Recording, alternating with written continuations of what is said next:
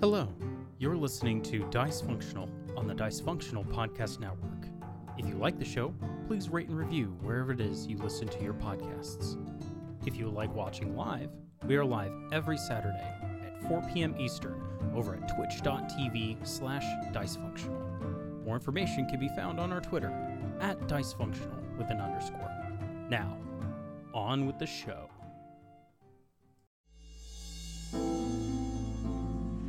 This story begins in a region known as Eotria, what is regarded as the known lands of the world Genia. Instead of Eotria, there are many continents, miles of oceans, and numerous islands, some mapped and many untouched. But for the purposes of our story, we shall instead look towards the westernmost continent of Odela, a culturally diverse land akin to the UK or to America.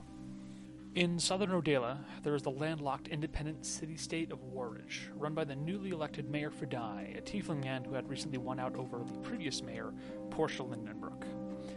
On the eastern coast of Odela, there is the port town of Ardglass, self governed by a coalition of merchants, dependent upon the defense provided by their neighbors.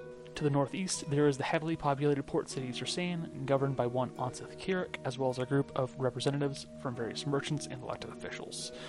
The Tressanian government is responsible for the city, as well as a majority of the other towns and hamlets on Odela, with the exception of Warge to the south, Ardglass to the eastern coast, and Rosenvale, a semi isolated city to the northwest, hiding behind the Whitrath Mountains, also known as Breaker's Range. The large northwestern town of Rosenvale has recently begun claiming its independence from Tressane, with the Count, Rowan Rosenvale, spearheading this effort. Our story begins in Tressane, at a tavern called the Lucky Sapphire, this tavern is owned by one Abro Ilfir, a retired elven adventurer, and Akhtiar, a form of military policeman in Eches, a distant continent to the east. Abro not only manages the tavern, but also directly manages the Royal Blue Cloaks, a guild of adventurers who are responsible for helping people and towns all over Odela when the tasks get too mysterious or dangerous for the average guard or sheriff. There are other branches of the Blue Cloaks in other areas of the world, for which Avro is also responsible, but our story centers on one particular team under the Royal Blue Cloaks. The first time our intrepid team of adventurers meets is in the Lucky Sapphire for their first mission, what is essentially their trial for being allowed into the Royal Blue Cloaks. In the beginning, there are the half elf twins, Caleron and Feldea, a gray tiefling who goes by Mercy, accompanied by the halfling, Ro, the high elf Morgan, and a quiet magenta tiefling named Erudite, nicknamed. They slowly file in one by one to receive their instructions from Avaro. While they wait, they meet Jim, the black and fluffy bar cat, who talks. Ro immediately does not trust this cat, while Dea is smitten by the kitten. Their first task is to investigate and bust a drug making ring run by the gang known as the Ketan. Normally, the Ketan hangs out in the Copper District, the poorest of the four districts in Tressane, but there's been evidence that they're extending into the Silver District. With introductions set and their instructions received, the group of six head out to the Silver District. After some investigating, they spot a shady looking individual and chase him down through the alleyways. Erudite accidentally kills him with a magic missile during the chase, but luckily, they find a note on his body telling Greg to make sure he goes to the right drop off spot this time. The party then investigates the area designated in the note and discovers the building that Ketan is surely controlling. They raid the building, killing almost everyone except for one gang member who they tie up. Once done, the Tressanian guards find them, rather disappointed that they didn't keep the higher up gang member alive, but not complaining too much. A little messy, but the job was done, and the trial mission was passed. The party's next Blue Cloaks mission is to investigate a fishing village near Rosenvale. There have been reports that the large crabs that live in Lake Redian to the south of Rosenvale are becoming vicious and killing fishermen.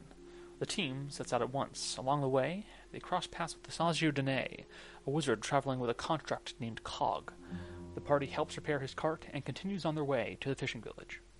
There, they discover that the crabs have some sort of parasite in them, which turns out to be some form of a mutated fish. Venturing towards the crab's nest, they fight an enormous crab and its crab cronies. Once dead, they find the source of the mutated fish, a warped magic bracelet with three elemental gems still attached to it. This bracelet, in its warped state, changes things around it, turning the box that they put it into into different materials.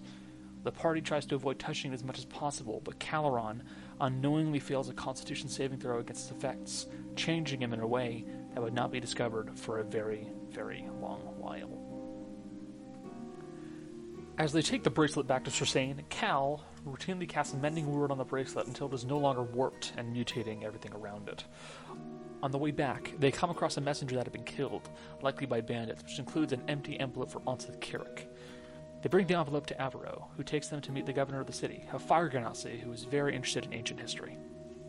Once back to the city proper, the party also learns that Asagio has opened up a shop called Asagio's Oddities, so they visit to see what wares he has and to see if he can tell them what the bracelet does. After identifying it, Asagio informs them that the bracelet allows a magic user to change the element of their spell into a different element, such as fire into ice, provided that the proper stone is imbued into the bracelet. This bracelet currently has the stones for ice, fire, and lightning. Erudite takes the bracelet, being the party's wizard and main spellcaster. Their next mission requires them to find a green dragonborn archaeologist named Lalesia, who has stopped responding while out investigating some ancient mines for a special book of fiends. This party meets up with Dond, a lynx shifter who is best described as crunchy and lives mainly in the woods near the town of Gullpass. He leads them into the mines and, after some light convincing, joins them on a mission to find Alessia underground. These mines are infested with some cult followers of a chaotic entity named Dykid. The party clears them out, as well as some monstrous creatures, and finds Alessia just before she is discovered by these cultists. Together, she and the party unlock a large, mysterious door in the mines, leading them to the room with the book that they are seeking. As they approach the middle of the room containing an empty cage with the nameplate labeled Misfortune, the ground falls out from below them. Looking up as they fall, they catch a glimpse of a truly horrible creature, a monstrosity that could only be the misfortune referred to by the nameplate. The party, including Lalesia and Dond, gets dropped into the Underdark, and they start traveling to find a way out. They come across a group of Nothics that asks for a secret from everyone, something they take psychically. Cal refuses to give any secrets, a choice which causes some strife within the party, and the Nothics nearly attack, but instead agree to take a second secret from Lalesia and allow them to pass. Further into the tunnels of the Underdark, they find a room full of mushrooms. A few manage to find edible ones, but Morrigan recklessly munches on a poisonous one and feels quite terrible for the rest of the day. At long last, they come across a purple colored dragon named Kaidas, apparently asleep near what looks to be an elevator shaft. Once the dragon realizes that the party is not fooled by his sleeping ruse, he opens up to a discussion with them and offers to make them a deal. If they speak the words to release him from his metaphorical chains, then he will get them out of the Underdark.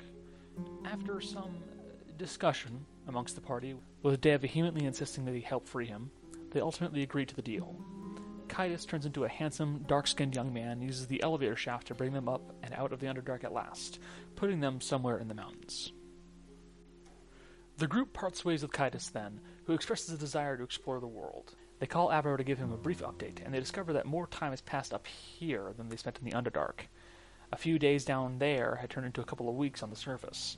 With this chilling discovery and a hope that it never happens again, the party makes their way back to the mine to retrieve the book. They realize the monstrosity known as Misfortune has escaped the mines, but they are unable to track it now due to a recent rain. Misfortune will be a problem for another day, but a problem that they promise to resolve. With the group retrieved and Lalesia safe and sound, Dond takes his leave, and the rest of the group travels back to Tressane, where Avro is waiting for them, along with two new adventurers to join their party a large Firbolg barbarian by the name of Galeth, and a short chef displaying some minor magical abilities by the name of Maddie.